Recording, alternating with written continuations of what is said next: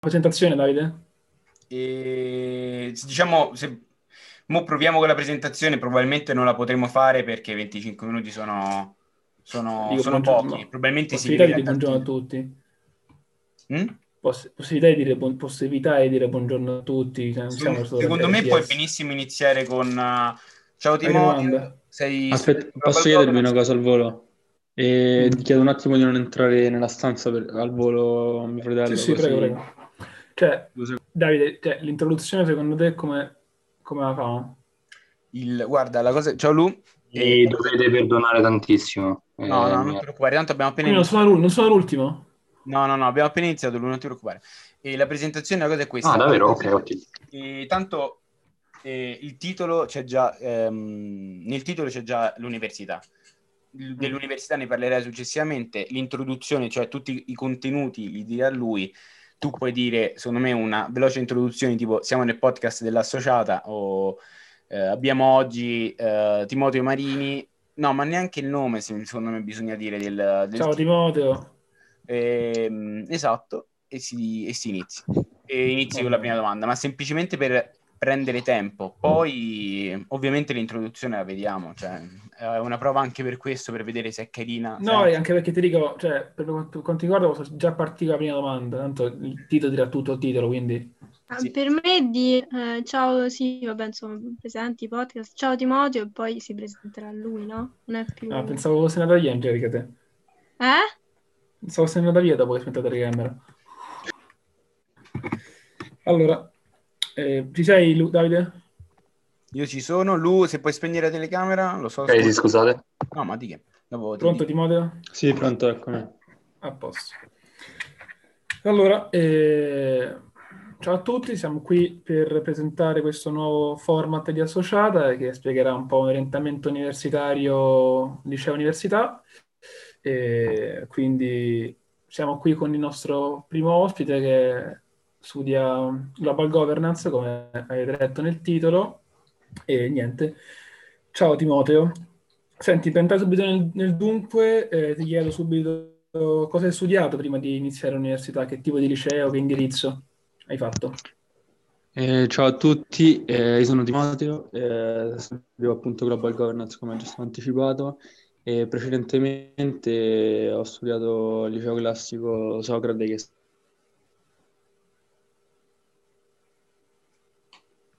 Era quello che volevamo. Un, due, tre, prova. Era quello che cercavamo. Ok, Ora questa si taglia. Dai, stacca, stacca. Timoteo ricomincia. Non Ci siamo prendere, persi, ci siamo persi tutto che hai detto. Ok. Ma perché la connessione, vero? Da ciao, sono Timoteo, abbiamo perso tutto. Ok, ok, ricomincio. Ok.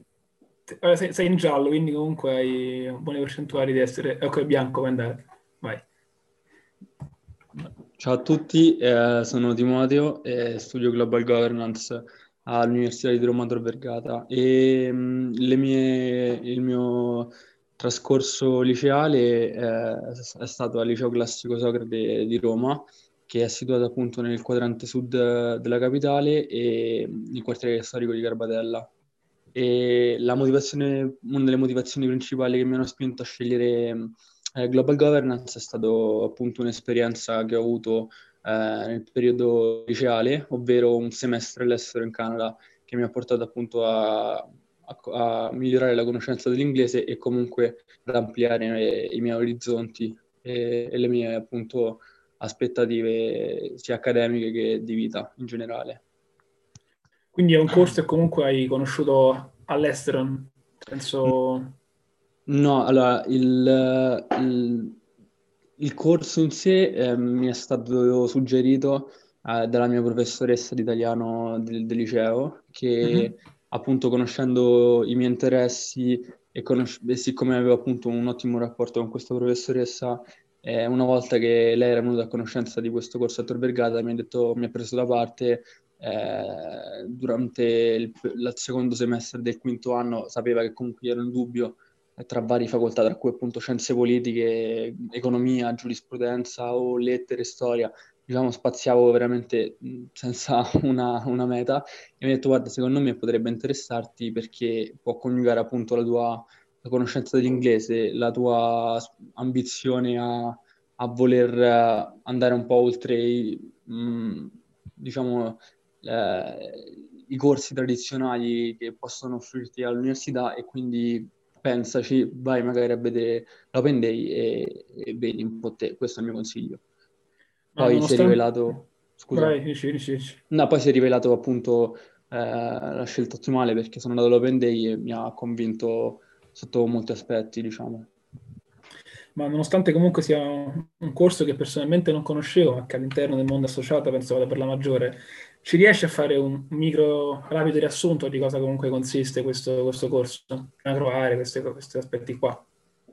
Certo, ah, innanzitutto eh, premetto che, che, a fondo la, non conosco, nessuno credo conosca bene eh, il corso perché ha sfaccettature diverse dipendendo anche dal, dal tipo di persona che, che, che, sei, del tipo di studente che sei. Ad ogni modo proverò a farlo il più oggettivo possibile. E il corso è, eh, riprende un po' il, il filone delle, dei corsi universitari di, di, liberal arts, arti liberali, che è molto, molto conosciuto, molto comune nei paesi anglosassoni eh, e anche, anche, nel nord Europa, anche in Germania o eh, nei paesi scandinavi mentre in Italia non ha una lunga tradizione, anzi è raro trovarne, tro- ne stanno emergendo di fatto negli ultimi 3-4 anni molti, anche alla Sapienza se andiamo a vedere.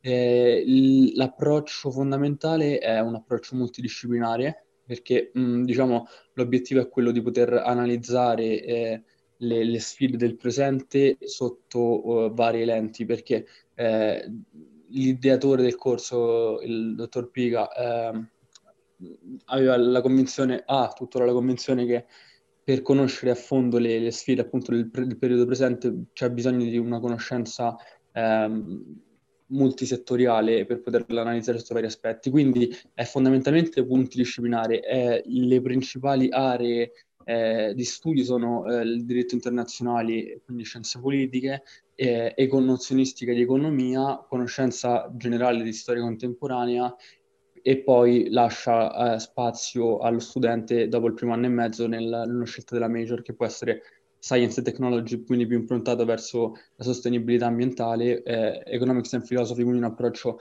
alla filosofia magari un po' più eh, teorico, oppure eh, international law, quindi continuare a proseguire sulla strada del, del, dello studio del diritto internazionale. Mm, questo fondamentalmente è, è il corso. Poi, ripeto, eh, c'è molto del, del, dello studente nel, nel, nel, in cosa può ricevere dal corso, quindi eh, è soggettivo per certi versi. Certo, certo, ma essendo comunque, almeno quello che io so, un corso molto ristretto a livello numerico, è ristretto perché è ancora poco conosciuto, perché ci sono test di ingresso rigidi, è richiesto un voto di maturità di accesso? O... Cioè, ecco, forse Forse un altro aspetto che ho dimenticato eh, di sottolineare, ma che tu mi hai fatto venire in mente con questa domanda, è appunto eh, la volontà eh, del corso di, di, di, fornire allo studente le, le cosiddette le famigerate soft skills che ultimamente vanno molto di moda, ovvero quelle mm. conoscenze trasversali e relazionali che sono molto richieste sul, sul luogo di lavoro, come so, capacità di brainstorming, la capacità di relazionarsi con, con, i colleghi, la capacità di lavorare efficientemente in un contesto di gruppo che eh, necessariamente e eh, comprensibilmente non possono essere fornite in ambienti prevalentemente dispersivi come se non possono essere dei eh, canali di, eh, tradizionali di, di, di di università statali che possono comprendere fino a 200-300 studenti, quindi il numero ristretto non è dovuto principalmente a una carenza di domande, quanto piuttosto alla volontà di creare, eh, di avere una classe più ristretta possibile affinché si venga a creare un clima di dibattito e anche un, un clima nel quale è possibile attuare lavori di gruppo senza, poter, senza perdere eh, eccessivamente il tempo. È pur vero che è iniziato con de, un numero, il primo anno, a dire il vero, sono iscritti soltanto quattro studenti e adesso siamo arrivati con i nuovi ingressi che arriveranno nel prossimo anno, credo a 150 se non sbaglio. Noi siamo 105, 110, insomma, eravamo 120, poi 10, 15 hanno lasciato nel, nel, durante il percorso, insomma. Quindi sì, il, la finalità è questa, creare dibattito e eh, botta e risposta professori e studenti e per poter sfruttare il cosiddetto pensiero critico degli studenti, insomma. Prima di entrare un po' più nel dettaglio di quello che poi è la materia in sé, quello che mi incuriosiva è, essendo comunque un corso, anche come tu ti sei esposto, molto internazionale, a livello quando, nel momento in cui tu devi iscriverti, è richiesta una certificazione di inglese specifica? o di qualche lingua extra? Uh, no, non è richiesta la certificazione, po- però è pur vero che credo possa fungere da, uh, da, discriminante, nel senso che ci sono due studenti possono scegliere quello che ha la certificazione, però a dire il vero eh, non è richiesta specificatamente una formale eh, certificazione del, della conoscenza dell'inglese, perché eh, la selezione avviene in due, in due, tempi. In un primo tempo tramite una, una lettera motivazionale se eh, raggiungi un certo punteggio, un determinato punteggio, che non mi ricordo qual è, credo fosse 50 eh, su centesimi, poi sei, eh, hai diritto ad accedere alla seconda parte che è appunto un colloquio diretto con i selezionatori e, e, lì ovviamente saranno selezionatori stessi che valuteranno le conoscenze de, dello studente, quindi di formale non c'è niente, ma eh, bisogna, sono oggettivi, per, nel senso vogliono assicurarsi che tu non ab- che abbia eh, più che altro gli strumenti necessari per, per poter studiare tre anni in una lingua almeno un minimo. Certo. Senti, per entrare un po' più nello specifico, come anticipato prima, tu sei all'anno terzo? Io sono attualmente eh, al secondo anno, sono Al in questo momento al anno, secondo quindi- semestre del secondo anno, sì, esatto. Quindi comunque un po' di esami li hai fatti, dai, la maggior parte degli esami te li hai portati a casa, penso.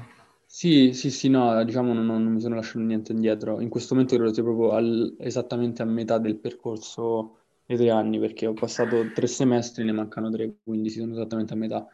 Quindi allora, scegli una, una materia che, che hai preferito in questi- questo anno e mezzo di, di università, due anni e mezzo quasi. E se me ne vuoi parlare a livello proprio tecnico, cioè pro- rapporto con il professore, come funziona, come è strutturato l'esame, se sono previsti so, degli esoneri come la LUIS, oppure proprio a livello tecnico, pratico. E poi comunque anche della materia in sé, perché, te- perché comunque ti appassiona così tanto.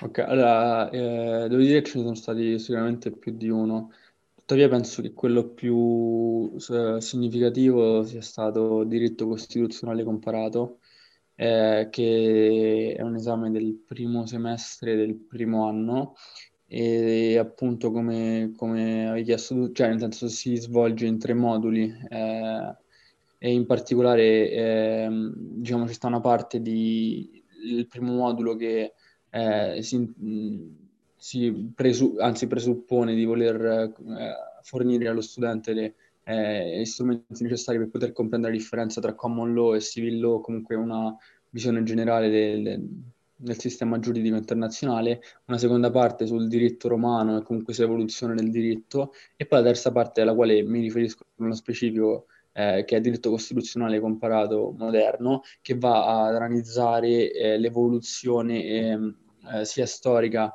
che, che giuridica del, del, del concetto di, di diritto fino, fino, ai giorni nostri, per cui ci sta, ci sta sia eh, la parte ovviamente storica che, che, che diciamo, ti, è necessaria per comprendere appieno eh, eh, la materia in sé, che è um, diciamo mh, parallela appunto a, alla, all'evoluzione filosofica del concetto di, di, diritto. Per questo l'ho reputato estremamente interessante perché, eh, perché è possibile comprendere come eh, i, le costituzioni che la maggior parte dei paesi dei paesi europei siano di fatto figlie di, eh, sia di una tradizione locale de, de, dei vari paesi, quindi circostanziali, ma anche di un'evoluzione generale, parliamo magari in Europa, di, di un concetto di diritto che, che, che, è ben delineato. Quindi poter, secondo me, credo sia fondamentale eh,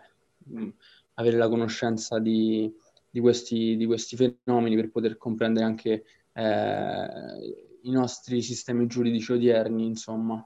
Quindi sì, diciamo, questo, questo corso, questo esame in particolare mi, mi, ha appassionato, anche perché il professore è stato estremamente bravo nel, nel trasmettere, nel trasmettere appunto emozione quando, quando, durante l'insegnamento, insomma.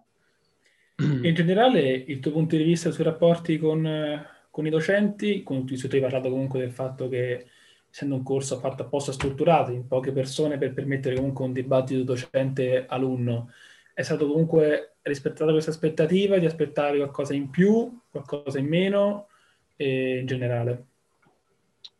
Allora, eh, la mia risposta può essere eh, soltanto parziale perché ovviamente certo. stiamo vivendo un periodo particolare nel quale io, avendo fatto giusto solamente tre semestri, di cui due online, posso avere soltanto una visione parziale di tutto ciò.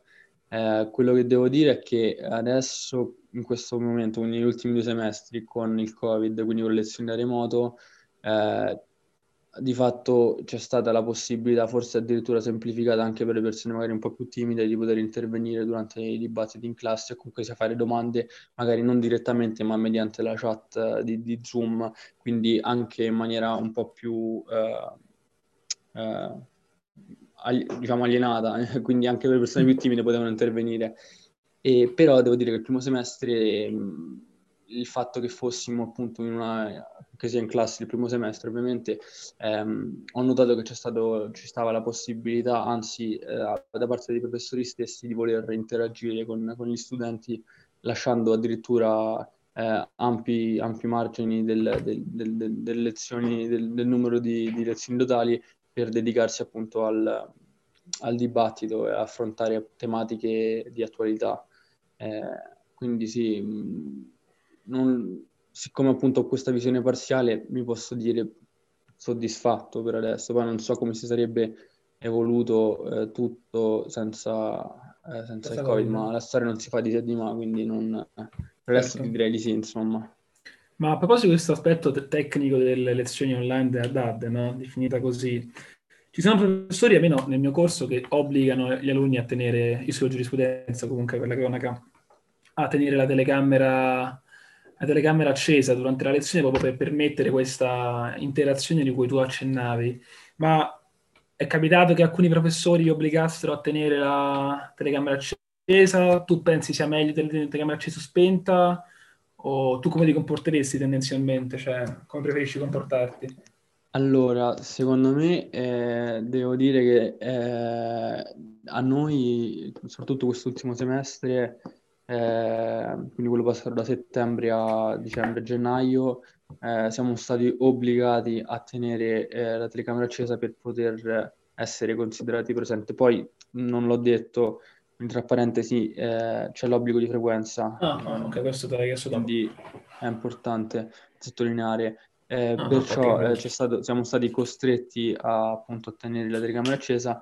Secondo me talvolta è stato pure un po' strumentalizzato, è stato un po' un eccesso. Cioè, c- per poter tenere la telecamera spenta durante le lezioni dovevi fo- eh, eh, fornire delle spiegazioni valide direttamente ai professori, che secondo me è un'esagerazione. Eh, poi ovviamente l'intento non credo sia quello di andare a violare la privacy perché parliamoci chiaro, non, non credo che ci abbiano questi interessi, piuttosto era quello appunto di favorire un, una diretta partecipazione eh, alla, alla, lezione, però eh, devo dire che ogni, ogni, studente può rispondere a, a proprio modo.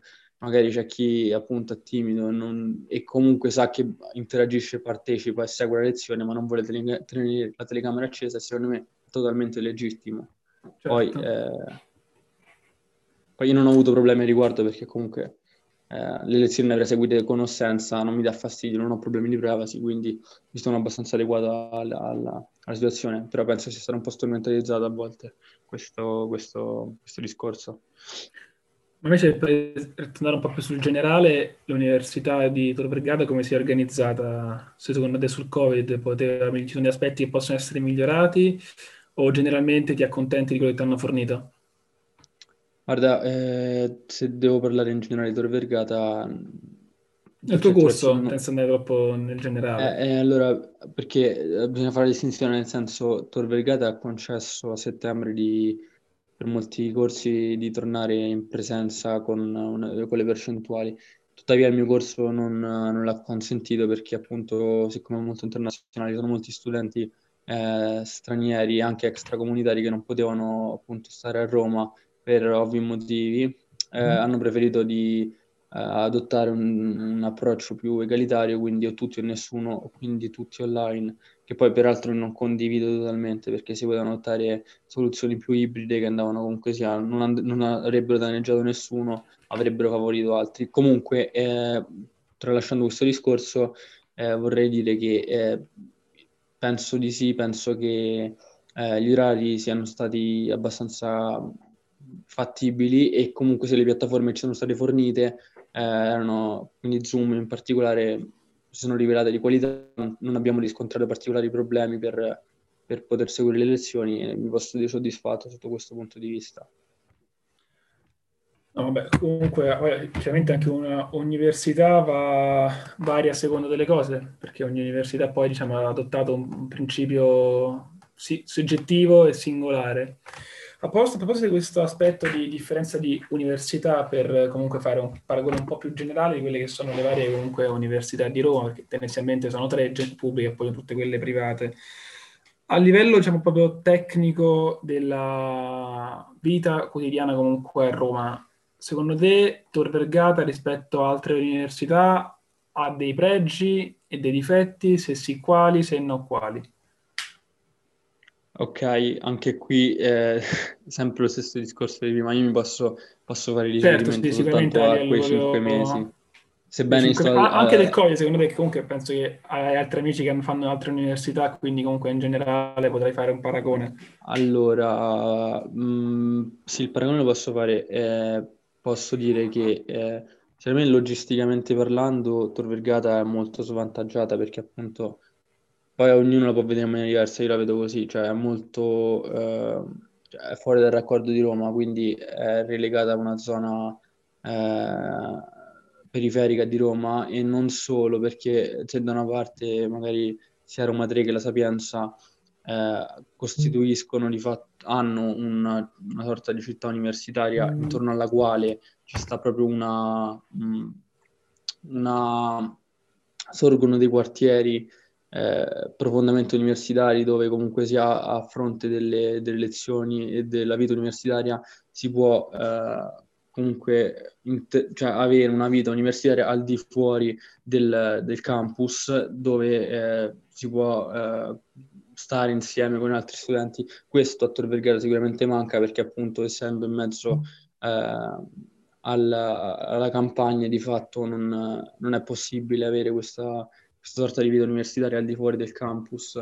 Eh, però eh, devo dire che mi sono trovato molto bene in quei cinque mesi perché eh, nonostante la mancanza di queste, diciamo, questi quartieri eh, intorno a- al campus stesso, eh, ho vissuto una vita universitaria molto, molto felice perché appunto trascorreva la maggior parte del tempo tra biblioteca, aule, la mensa, o comunque ci era- ci- l'università forniva degli spazi di aggregazione, secondo me, abbastanza adeguati per quanto potesse fare. Ovviamente lo- logisticamente, come ho detto, svantaggiata, però eh, fa, fa il possibile, insomma. A proposito di aggregazione, per riprendere quello che tu hai appena detto, ci sono dei seminari extra che il corso mette a disposizione degli studenti oppure quello che per- la mette tanto a livello base dei corsi, dei corsi e poi, vi adeguate a quello che trovate?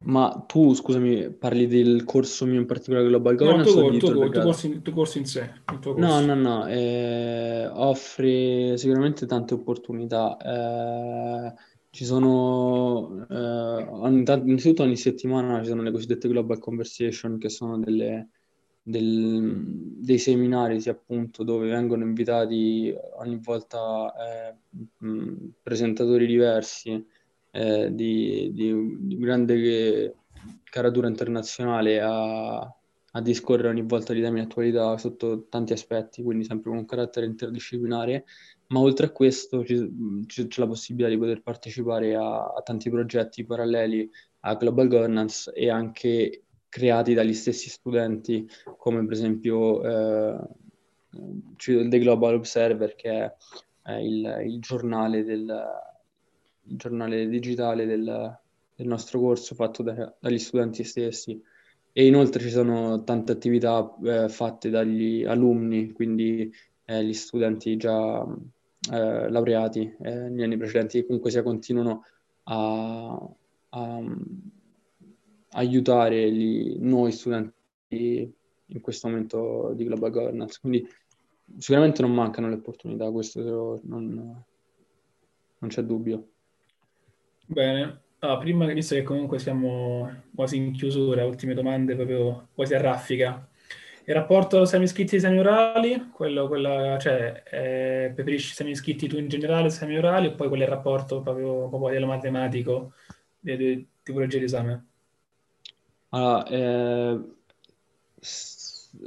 personalmente parlando, io preferisco gli esami orali perché eh, danno la possibilità di potersi eh, esprimere per, per come la vedo io, eh, sicuramente in maniera più, più, mh, più funzionale anche al, al- rispetto allo studio in sé. Quindi eh, possono, cioè l'esame orale può dare molte, mh, molti, molti sbocchi diversi anche durante l'esame stesso. Però eh, a livello, a livello matematico il rapporto tra esami scritti e esami orali mh, credo sia mh, 65-35 in favore degli esami scritti.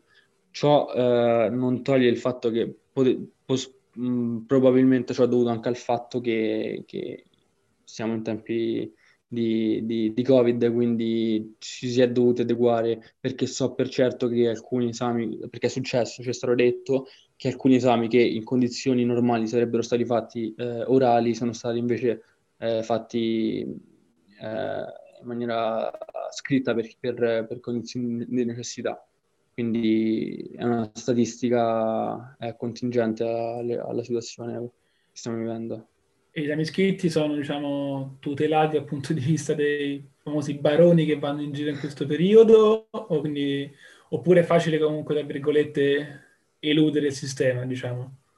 Guarda, se devo essere Onesto, sincero, voglio onestà intellettuale, eh? ma la mia completa onestà eh, non nega che, che anche perché ho avuto riscontri con eh, amici di, di altre università dove eh, ci stava sicuramente un controllo maggiore con doppie o addirittura triple camere. Eh, da noi di base bastava la, per molti esami bastava la, la telecamera frontale del, Del PC. del computer, del PC e non solo, non, non era neanche attivato il sistema che, che controllasse eh, diciamo, il nostro, sul nostro schermo per non poter uscire dalla pagina, quindi si sono attrezzati Volendo- un po' troppo ingenuamente, hanno affidato... All'onestà vostra più che altro. Sì, Grave esatto. errore.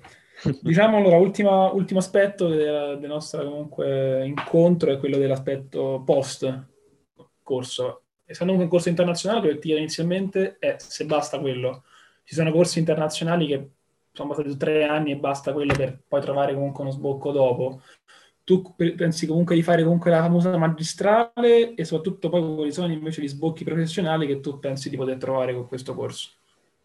Allora, io credo fermamente, poi ovviamente la mia visione, la mia visione dopo Certo. un anno e mezzo e quindi parziale, che esclusivamente con Global Governance mh, non ci puoi fare veramente, mh, ci puoi fare veramente poco perché, come ho detto, è molto interdisciplinare, quindi le competenze acquisite in quei tre anni eh, non sono spendibili sul luogo di lavoro da un punto di vista appunto tecnico, per cui è necessario eh, implementarle con una magistrale.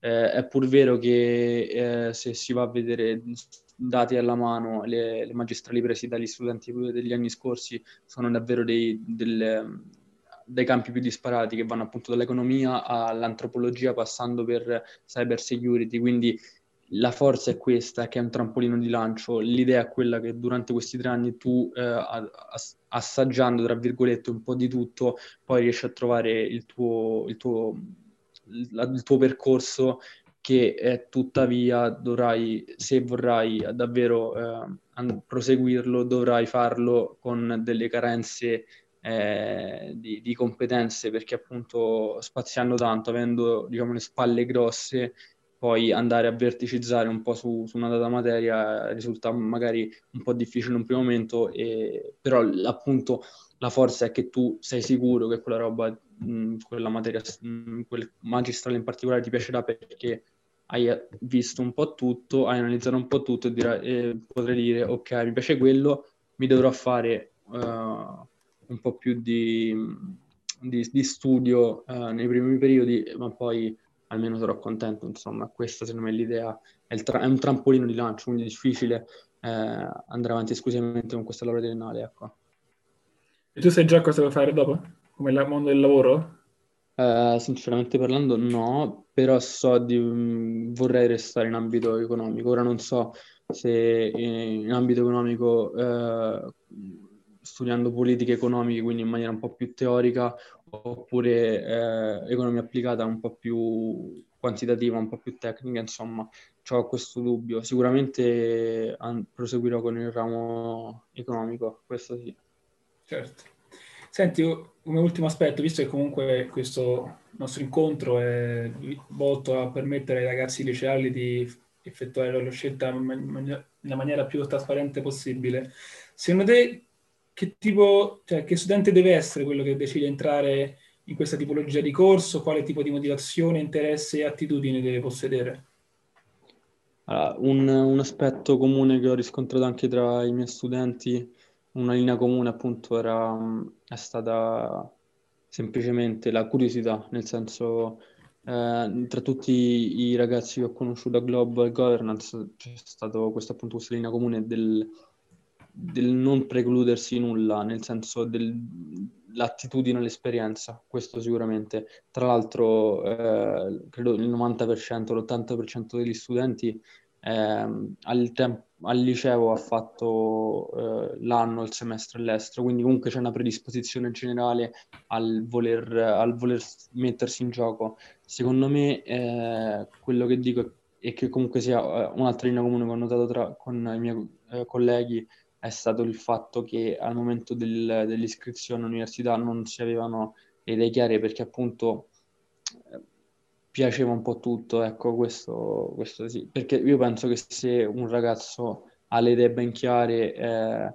forse non, global governance non è proprio la strada perché potrebbe eh, avere un po' di, di, rimorsi magari in futuro. Secondo me la forza è questa, è che l'approcciarsi al, alla, alla carriera universitaria con molti dubbi che si spera di poter risolvere con questa interdisciplinarità, insomma, con poter spaziare un po' tra i vari campi Ecco, questo secondo me, attitudine all'esperienza più dubbio amletico, ecco, su, sul, sulla scelta accademica. Ecco. Queste sono le due caratteristiche principali, ecco, direi. Allora, io ho null'altro, null'altro da chiederti, non so se tu vuoi aggiungere qualcos'altro. Ma no, io appunto chiuderei con questa massima, queste, queste, questo tuo pensiero esatto, perché penso che sia molto indicativo. Sì, anche secondo me. Allora, niente, ti ringrazio del tuo tempo, della nostra chiacchierata e spero di essere, di essere stato di aiuto ai nostri amici liceali. Grazie a te, è stato un piacere e spero davvero sì, di, di, di aver fornito un, un, quadro abbastanza soddisfacente di ciò che è Global Governance. Anche se ammetto che, come ho detto